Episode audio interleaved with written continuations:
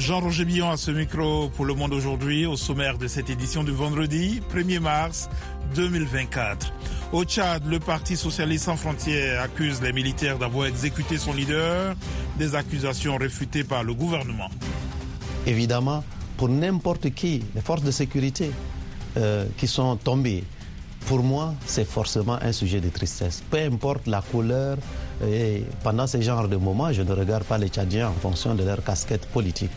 Le Premier ministre tchadien Succès Masra se prononcera dans la partie magazine dans une interview exclusive à la à V O A Afrique. Le Kenya et Haïti signent un accord pour le déploiement de policiers pour tenter de venir à bout des gangs qui terrorisent le pays. Les Iraniens appelés aux urnes aujourd'hui pour élire leurs députés. La participation sera au cœur du scrutin. L'opposant russe Alexei Navalny inhumé aujourd'hui à Moscou en présence de milliers de personnes. Ne manquez pas notre page sport ainsi que la Minute Éco, pour l'instant le journal. Au Tchad, le parti de Yaya Dillo accuse les militaires d'avoir exécuté le principal opposant à la junte. Le gouvernement rejette catégoriquement cette accusation. Davantage avec Alexandrine Olognon. C'est une exécution. Ils ont tiré à bout portant sur lui pour l'exécuter car il était devenu gênant, a assuré Robert Gamba, secrétaire général du Parti Socialiste Sans Frontières. Le ministre de la Communication, Abderaman Koulamallah, a immédiatement réfuté cette accusation. Il a assuré que l'opposant recherché par les forces de l'ordre a refusé de se rendre et a tiré lui-même sur les militaires lors de cet assaut qui a fait quatre morts dans les rangs de l'armée et trois dans le camp de M. Dillo. Depuis jeudi, le P S F et d'autres responsables de partis d'opposition assurent que M. Dillo a été victime d'un assassinat pour l'écarter de la présidentielle prévue le six mai. « Nous n'avons exécuté personne », a assuré M. Koulamallah. Il s'est opposé à son arrestation. Il y a eu des échanges de balles, il n'y a pas eu d'exécution, a ajouté le ministre porte-parole du gouvernement, nommé par M. Déby. Mais Robert Gamba a aussitôt rejeté cette thèse, disant qu'on ne peut pas attaquer avec tout un arsenal de guerre un opposant seul dans un bureau et qui n'avait pas d'armes. Selon le gouvernement, Yaya Dillo était recherché par les forces de l'ordre pour avoir fomenté une présumée tentative d'assassinat du président de la Cour suprême il y a dix jours et une attaque du siège des services de renseignement mardi. Ce que contestent le P S F et l'opposition qui parlent d'un assassinat à deux mois de la présidentielle à laquelle il devait se présenter contre le général Déby. Au Sénégal, l'agression d'une journaliste dans la nuit de jeudi à vendredi près de son domicile à Dakar suscite une vive indignation.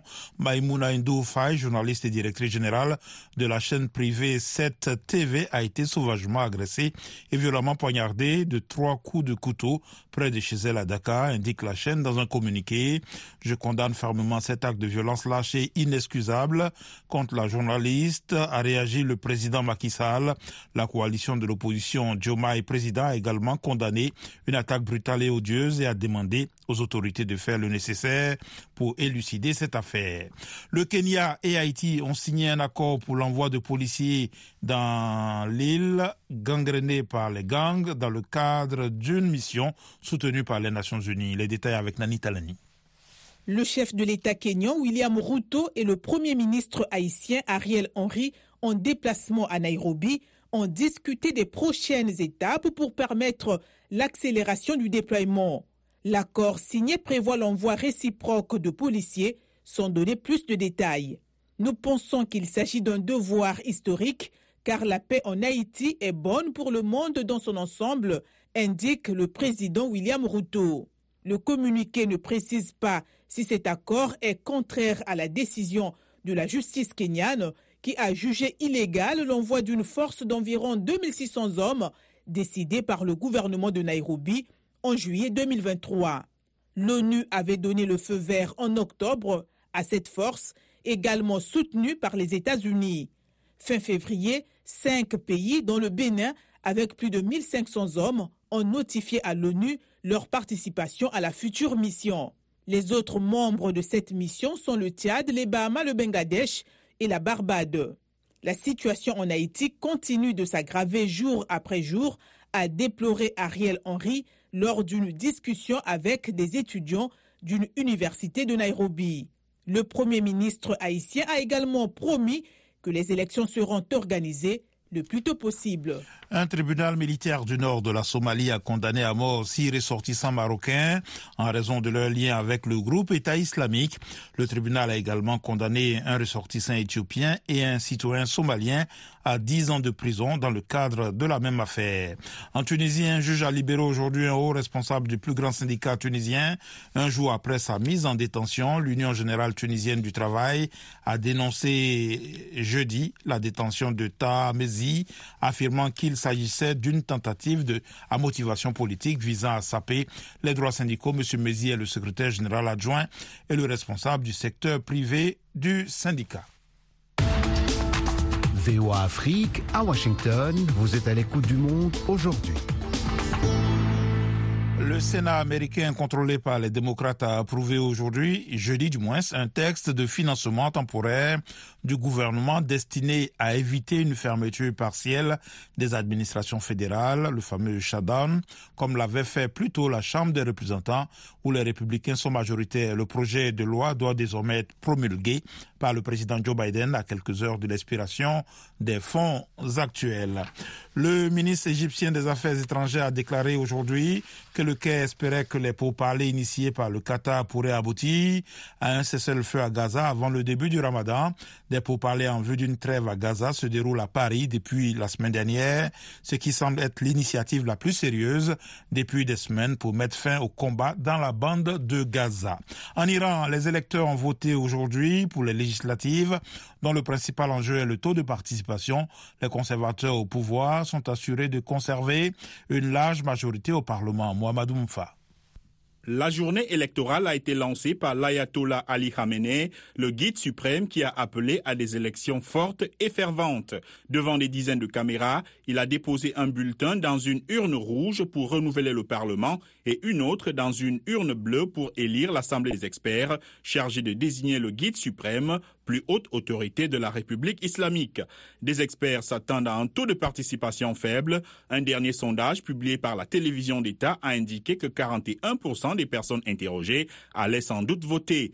Les résultats des législatives, auxquelles participe un nombre record de quinze mille deux cents candidats, sont attendus dimanche et la nouvelle Assemblée se réunira en mai. Les conservateurs et ultra-conservateurs devraient renforcer leur contrôle sur le Parlement, où ils ont actuellement plus de deux cent trente des deux cent quatre-vingt-dix sièges, et sur l'Assemblée des experts, un collège de quatre-vingt-huit religieux chargé de nommer et éventuellement de démettre le guide suprême. L'opposant russe Alexei Navalny, mort le seize février à l'âge de quarante-sept ans dans une prison de l'Arctique, a été enterré ce vendredi au cimetière de Borissovo à Moscou, entouré d'une partie de ses proches. Le point avec Rosine Monizero. Des milliers de personnes se sont rassemblées vendredi près de l'église dans laquelle se sont tenues les funérailles de l'opposant russe Alexei Navalny à Moscou. Une longue queue s'est formée près de cette église du sud-est de la capitale russe sous une haute présence policière. Le Kremlin a mis en garde contre toute manifestation non autorisée vendredi. L'équipe de l'opposant russe Alexei Navalny ayant appelé à des rassemblements pour ses funérailles. Toute manifestation non autorisée sera une violation de la loi, a déclaré le porte-parole de la présidence russe Dmitri Peskov. Navalny a été la figure centrale d'une vague de protestations en deux mille onze deux mille douze. Il avait surtout multiplié les vidéos sur le net où il accusait de corruption l'élite du Kremlin et Vladimir Poutine lui-même. Les circonstances de sa mort le seize février, qui a suscité une vive émotion à travers le monde, restent floues. Plusieurs pays occidentaux, dont les États-Unis et l'Allemagne, ont accusé Vladimir Poutine d'en être responsable. Une réunion des ministres des Finances du G vingt à Sao Paulo s'est terminée ce jeudi sans communiqué conjoint en raison d'une impasse sur les conflits actuels, a annoncé le ministre brésilien, faisant référence implicitement aux guerres en Ukraine et à Gaza.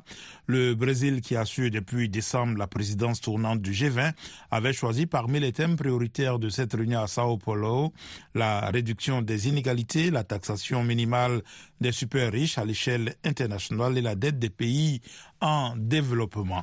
Et puis, trois ans après le coup d'État qui a placé une junte militaire au pouvoir, la situation en Birmanie est un cauchemar sans fin pour la population, a déclaré ce vendredi le haut-commissaire des Nations Unies aux droits humains. La junte écrase toute forme de dissidence avec une insupportable cruauté et dans une totale impunité, a accusé Volker Türk, appelant le Conseil des droits humains de l'ONU à agir et les pays du monde à tenter de prévenir de nouvelles atrocités. Voilà pour le journal, vous suivez V O A Afrique. À présent, la Minute Éco avec Nathalie Barge. Le gouvernement togolais a annoncé que des géants du transport maritime vont rallier le port sec de la plateforme industrielle d'Adetikopé, dont le Suisse M S C, le Danois Maersk ou le Japonais One. Fonctionnel depuis deux mille vingt-deux, le terminal bénéficie d'une liaison directe avec le port de Lomé et les zones économiques du pays. La plateforme maritime a accueilli plus de sept mille conteneurs au cours de la première année d'activité. En Mauritanie, le gouvernement a accordé des permis de recherche à six sociétés pour les phosphates. Le mois dernier, le ministère des Mines a lancé la construction d'une usine de traitement dans le cadre du projet d'exploitation des mines Bofal-Lébeira. La première phase d'un an est consacrée à l'achat d'équipements et à l'évaluation du potentiel du gisement. M T N a conclu un nouvel accord de cinq ans avec Ericsson pour la modernisation du réseau de ses filiales au Nigeria et en Afrique du Sud afin d'accélérer le déploiement de la cinq G dans le cadre de la stratégie Ambition deux mille vingt-cinq en Afrique. La société a déjà testé la technologie sur d'autres marchés tels que la Côte d'Ivoire, l'Ouganda et la Zambie. Le groupe M T N a aussi manifesté son intérêt pour la cinq G au Bénin et s'est engagé à investir deux cent quinze millions de dollars dans l'infrastructure numérique sur trois ans.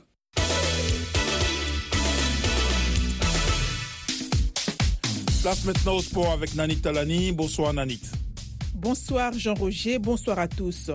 Football féminin pour commencer, les quatre dernières équipes en lice pour les deux places réservées à l'Afrique aux Jeux Olympiques de Paris ont été confirmées.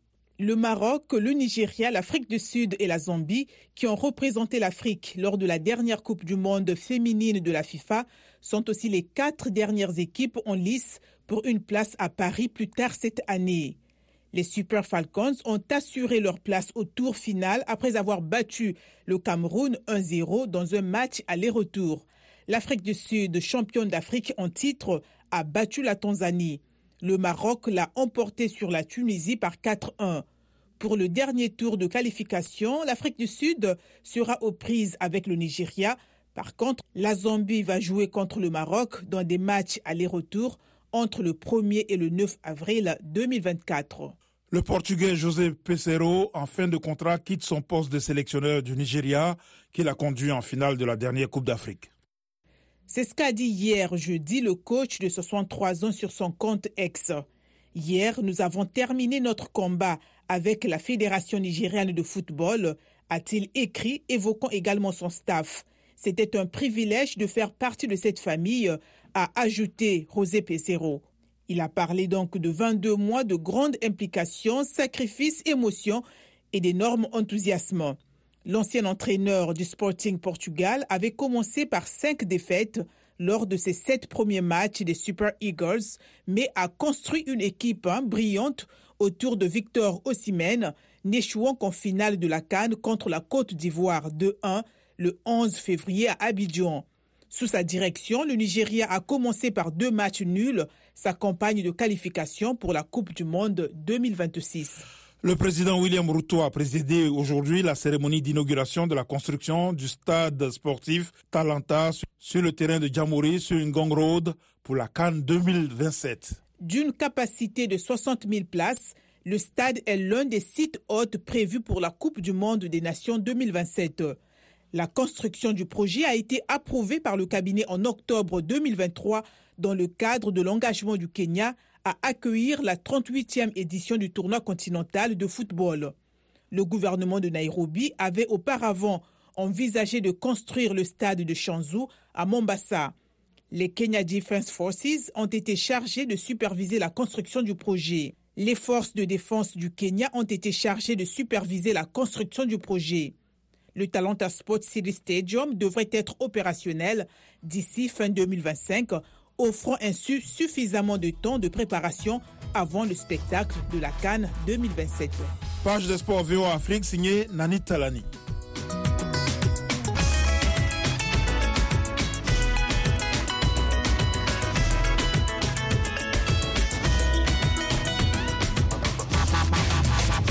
Le Monde Aujourd'hui, V O A Afrique. Vous êtes à l'écoute du Monde Aujourd'hui sur V O A Afrique. Jean-Roger Billon de retour avec vous pour les dossiers du jour. Il était le principal rival du général Mahamat Idriss Déby, chef de la junte au Tchad. Yaya Dillo a été tué mercredi dans l'assaut par l'armée du quartier général de son parti à N'Djamena. L'opposition dénonce un assassinat pour l'évincé de la présidentielle prévue dans deux mois. Succès Masra, ancien opposant, récemment nommé Premier ministre, se dit attristé par les derniers événements dans son pays qui, ajoute-t-il, a vécu trop de violence. En visite aux États-Unis, le chef du gouvernement tchadien a accordé hier un entretien exclusif à Alexandrine Olognon, ici au siège de la Voix de l'Amérique à Washington. Nous écoutons Succès Masra. Mes condoléances, mes condoléances non pas seulement à sa famille, mais mes condoléances aux familles de toutes les victimes, de tous les côtés. Dans cette affaire, il y a des militaires qui sont morts, il y a des civils qui sont morts. Je ne sais pas distinguer entre le sang d'un militaire tchadien ou d'un civil tchadien. Et donc, euh, condoléances à tous ceux-là, parce que leur sang, c'est le sang des Tchadiens qui coule encore. Notre pays a vécu trop de violence. C'est d'ailleurs pourquoi nous avons choisi, nous, de nous engager sur un chemin de réconciliation. Yaya Dillo était accusé d'avoir mené dans la nuit de mardi à mercredi une attaque contre les locaux des services de renseignement. Est-ce que vous pouvez nous éclairer sur les circonstances de cet événement et de cette mort?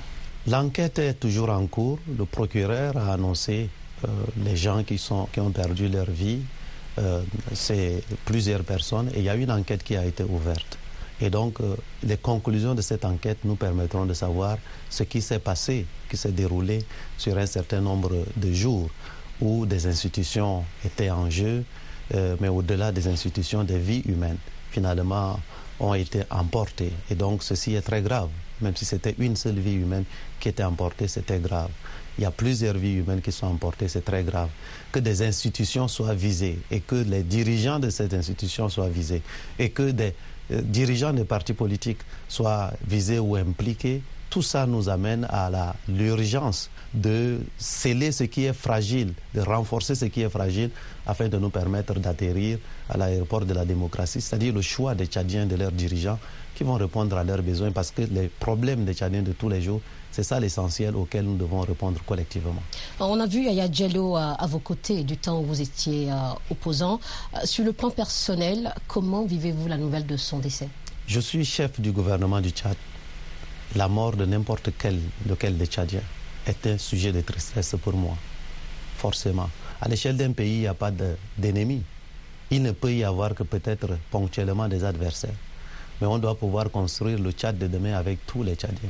Évidemment, pour n'importe qui, les forces de sécurité euh, qui sont tombées, pour moi, c'est forcément un sujet de tristesse. Peu importe la couleur, et pendant ce genre de moments, je ne regarde pas les Tchadiens en fonction de leur casquette politique. Et nous, nous travaillons à bâtir justement ce Tchad où la liberté d'opinion, d'expression, d'assemblée, euh, même de pouvoir se dire on n'est pas d'accord, est une chose aussi. Mais nous devons aussi travailler à être républicains, à respecter les uns et les autres, à respecter les institutions, les instances, les personnalités. C'est aussi comme ça que nous allons bâtir un Tchad qui sera un Tchad solide. Donc oui, aujourd'hui, en tant que chef du gouvernement du Tchad, j'ai de la tristesse parce que des compatriotes sont décédés. Indépendamment de qui a raison ou qui a tort, qu'une vie humaine soit perdu et en soit un sujet de tristesse pour moi. Parlons de la prochaine présidentielle au Tchad, dont le calendrier électoral a été uh, publié il y a quelques jours. Euh, le premier tour de la présidentielle aura lieu le six mai. Est-ce que vous serez candidat? ma, La question de ma personne n'est pas importante dans cette affaire. C'est un choix qui doit être personnel pour tout le monde. Euh, ce qui est important, c'est que nous avons mis en place des institutions totalement indépendantes qui ont décidé d'un agenda. Et donc, nous, en tant que gouvernement, mon rôle, c'est de veiller à ce qu'il y ait une élection ouverte et les lois qui ont été introduites permettent même les in- candidatures indépendantes. L'Agence nationale de gestion des élections, l'ANGE, comme on l'appelle, est totalement indépendante Et tout ça, c'est pour donner des gages d'un minimum d'indépendance pour garantir les conditions d'une élection. Euh, Mais vous avez deux plan... mois jusqu'au scrutin, il y a deux mois, c'est le six mai, le premier tour. Euh, quelle est votre marge de manœuvre en si peu de temps pour mettre en place des programmes efficaces et efficients? Les institutions sont déjà en place, c'est cette institution-là qui a décidé du calendrier électoral. Une fois que le calendrier électoral est là, que les Tchadiens pourraient candidater librement, une fois que les Tchadiens choisiront leurs dirigeants, ben, ils seront ceux qui seront comptables devant le peuple. Et donc, euh, j'espère que les Tchadiens ont là l'occasion d'organiser la toute première alternance démocratique de l'histoire de notre pays. Ils ont aussi là l'occasion de choisir des dirigeants serviteurs qui vont répondre à leurs problèmes. Et donc, mon rôle en tant que chef de gouvernement, c'est de m'assurer que les élections se tiennent cette année et que cela nous permette donc de finir une transition, parce qu'une transition qui ne prend pas fin n'est plus une transition et ça peut occasionner d'autres problèmes plus graves. Succès Masra, Premier ministre du Tchad. En Côte d'Ivoire, les habitants des quartiers les plus pauvres de la ville d'Abidjan sont en état de choc et désespérés après que leurs maisons ont été détruites de force. Les autorités ivoiriennes ont entrepris ces opérations d'expulsion et de démolition dans les quartiers précaires ou bidonvilles de la capitale économique ivoirienne afin d'éviter les inondations et les éboulements pendant la saison pluvieuse. Les détails avec Thierry Kaori. Napoléon Crisois habitait le quartier surnommé Banco un, du nom de la forêt qui lui fait face, avec une centaine d'autres personnes. Sa maison et son quartier ont été entièrement détruits sur ordre des autorités ivoiriennes. J'aimais vivre ici parce que j'ai une belle maison là. Un, deuxièmement, l'école de mes enfants n'est pas loin de là. Et troisièmement, euh, nous sommes juste au milieu entre Adjamé et puis Yopougon. Donc il y a facilité d'aller facilement en ville. Son épouse, Flora Seka, dit n'avoir pu sauver que quelques vêtements et deux matelas, mais la petite épargne de cette famille modeste pour se nourrir est désormais perdue sous les décombres. C'est ce qu'on a préparé depuis hier matin. C'est ce que nous avons mangé le soir. De l'eau, il y a un, un tuyau qui est cassé quelque part là. Et vous avez vu, il y a une jeune dame qui vendait de l'eau en sachet là, c'est ce que nous avons pris pour boire. Omar Sanogo, un autre habitant du quartier, dit avoir également tout perdu. À notre grande surprise, hier ils sont arrivés, aux environs de six heures, personne n'a pu sauver quoi que ce soit. Même moi, je n'ai plus rien sauvé de ma maison, excepté mes papiers. Je n'ai plus rien, voilà, je n'ai plus rien sauvé. À quelques kilomètres, les habitants du quartier historique Bolibana ont vécu le même calvaire. Ils ramassent encore ce qui peut être sauvé et réclament des dédommagements. Idrissa Keïta est un habitant du quartier Bolibana. Donc on veut un dédommagement, oui, déguerpissement, oui, mais dédommagement d'abord. Le gouverneur d'Abidjan a indiqué que les zones visées par ces opérations, annoncées jusqu'à mi-mars, connaissent régulièrement de nombreuses pertes en vies humaines et des dégâts matériels importants du fait des inondations, des glissements de terrain ainsi que des effondrements de bâtisses. Selon le porte-parole du gouvernement, Amadou Koulibaly, l'année dernière, trente-neuf personnes, dont des enfants, ont perdu la vie lors de fortes pluies. Au Togo, le breaking est une danse qui est en passe de devenir une discipline sportive structurée et professionnalisée. C'est en tout cas l'ambition que porte la Fédération togolaise de danse sportive. Son initiative dénommée la caravane du breaking a permis de dénicher de jeunes talents à travers le territoire togolais. Objectif, participer aux Jeux Olympiques de Paris deux mille vingt-quatre. Reportage de notre correspondante Amen Assignon à Lomé. C'est l'heure de l'entraînement pour Jenny. Comme à l'accoutumée, c'est en solo qu'elle répète ses pas de danse. Jenny est une big girl. Elle pratique le breakdance, un style de danse inspiré par la culture hip-hop. C'est en mars deux mille vingt-trois que cette jeune sportive a fait la rencontre du breaking. Et depuis, elle en a fait une profession. C'est devenu quelque chose de passion, c'est devenu quelque chose de professionnel. C'est, c'est devenu mon, mon gagne-pain. Voilà. Et... Euh, Ça m'apporte beaucoup dans ma vie personnelle parce que ça m'a appris à grandir, ça m'a appris à avoir plus confiance en moi. devenue désormais une discipline sportive olympique. La Fédération togolaise de danse sportive veut révolutionner le breaking en contribuant à le promouvoir et à le professionnaliser. Et aujourd'hui, nous sommes dans l'informalité pour adhérer plutôt à la Fédération internationale, la World Dance Sport Federation, la W D S F. Et donc, nous sommes en train véritablement d'intégrer le monde avec le breaking togolais.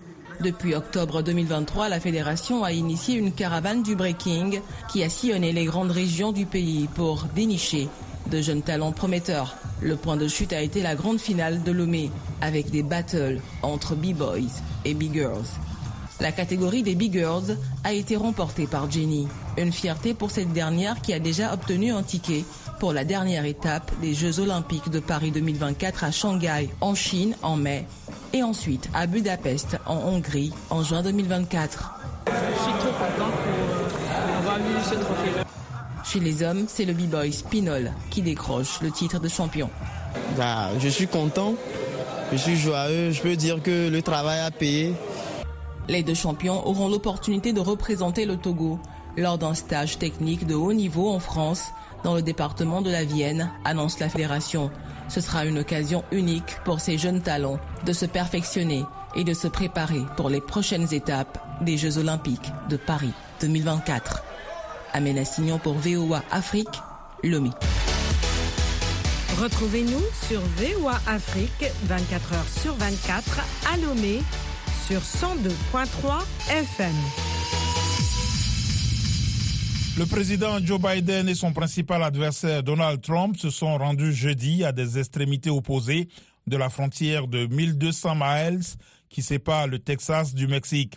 Tous deux sont partis pour tirer la sonnette d'alarme sur l'afflux de migrants illégaux cherchant à entrer aux États-Unis. Leurs messages ont été radicalement différents et montrent comment les démocrates et les républicains considèrent cet enjeu électoral. Anita Powell, correspondante de la V O A à la Maison-Blanche, relate les deux visites, le récit avec Alexandrine Olognon. Sur une longue frontière, il y a deux récits très divergents. Le président Joe Biden et l'ancien président Donald Trump se sont rendus jeudi dans des coins éloignés du grand État du Texas. Biden était dans la ville de Brownsville, dans la vallée du Rio Grande, et Trump, plus à l'ouest, à Eagle Pass. Ces rivaux ne sont d'accord que sur un seul point. L'augmentation du nombre de migrants qui traversent la frontière constitue un défi. À Brownsville, Joe Biden a vanté les mérites d'un projet de loi sur l'immigration auquel les républicains de la Chambre des représentants s'opposent. Le premier jour de ma présidence, j'ai présenté un plan complet pour réparer le système d'immigration défaillant et sécuriser la frontière. Mais aucune mesure n'a été prise. Il y a quelques mois, mon équipe a entamé des négociations sérieuses au sein d'un groupe bipartisan qui ont abouti à un projet de loi compromis. Il s'agit de l'ensemble des réformes en matière de sécurité frontalière le plus sévère que nous n'ayons jamais vu dans ce pays. Pour sa part, Donald Trump a parlé de situation de guerre et a déclaré que les politiques de Biden ont permis l'entrée de milliers de migrants qu'il a accusés de commettre des crimes. Il s'agit d'une invasion de Joe Biden. C'est une invasion de Joe Biden au cours des trois dernières années. Le gouverneur républicain du Texas a choisi de rencontrer non pas le président en exercice, mais Donald Trump. Il a promis de poursuivre les mesures de contrôle des frontières de son État qui ont provoqué des batailles juridiques avec Washington. Les analystes politiques affirment que les récents sondages montrent que l'immigration sera une question déterminante pour les électeurs démocrates du Texas lors de la présidentielle de novembre prochain. Joshua Blank est directeur de recherche du Texas Politics Project à l'Université du Texas à Austin. La frontière est en train de s'imposer dans l'esprit des électeurs démocrates comme un problème qu'il faut de plus en plus aborder. En même temps, il n'y a pas vraiment de position centrale claire au sein du Parti démocrate sur ce qu'il faut faire à propos de la frontière. Dans un geste rare, le président Biden a tendu la main à Donald Trump pour terminer sa visite sur une note plutôt conciliante. Voici ce que je dirais à M. Trump. Au lieu de faire de la politique avec cette question, au lieu de dire aux membres du Congrès de bloquer cette législation, rejoignez-moi, où je vous rejoindrai et dites au Congrès d'adopter ce projet de loi bipartisan sur la sécurité des frontières. Nous pouvons le faire ensemble. Mais le compromis n'est pas connu dans la rhétorique de l'ancien président Donald Trump. Pour moi, ils ont l'air de guerriers. Il se passe quelque chose. C'est grave. Aujourd'hui, les États-Unis sont envahis par le crime migratoire de Biden. C'est une nouvelle forme de violence. Violation vicieuse de notre pays. C'est le crime des migrants. Selon Joshua Blank, la notion de criminalité des migrants évoquée par Trump n'a aucun fondement, car des études universitaires réputées montrent que même les immigrés sans papiers commettent des crimes à un taux inférieur à celui des citoyens américains. Le Monde Aujourd'hui, c'est la fin de cette édition. Merci de l'avoir suivi. Jean-Roger Billon à ce micro, à la mise en onde de José Morissin. Un grand merci à la rédaction et à toute l'équipe de production. Rendez-vous sur notre site internet v o a afrique point com et nos pages Facebook, YouTube, la plateforme X et Instagram pour un suivi de l'actualité vingt-quatre heures sur vingt-quatre.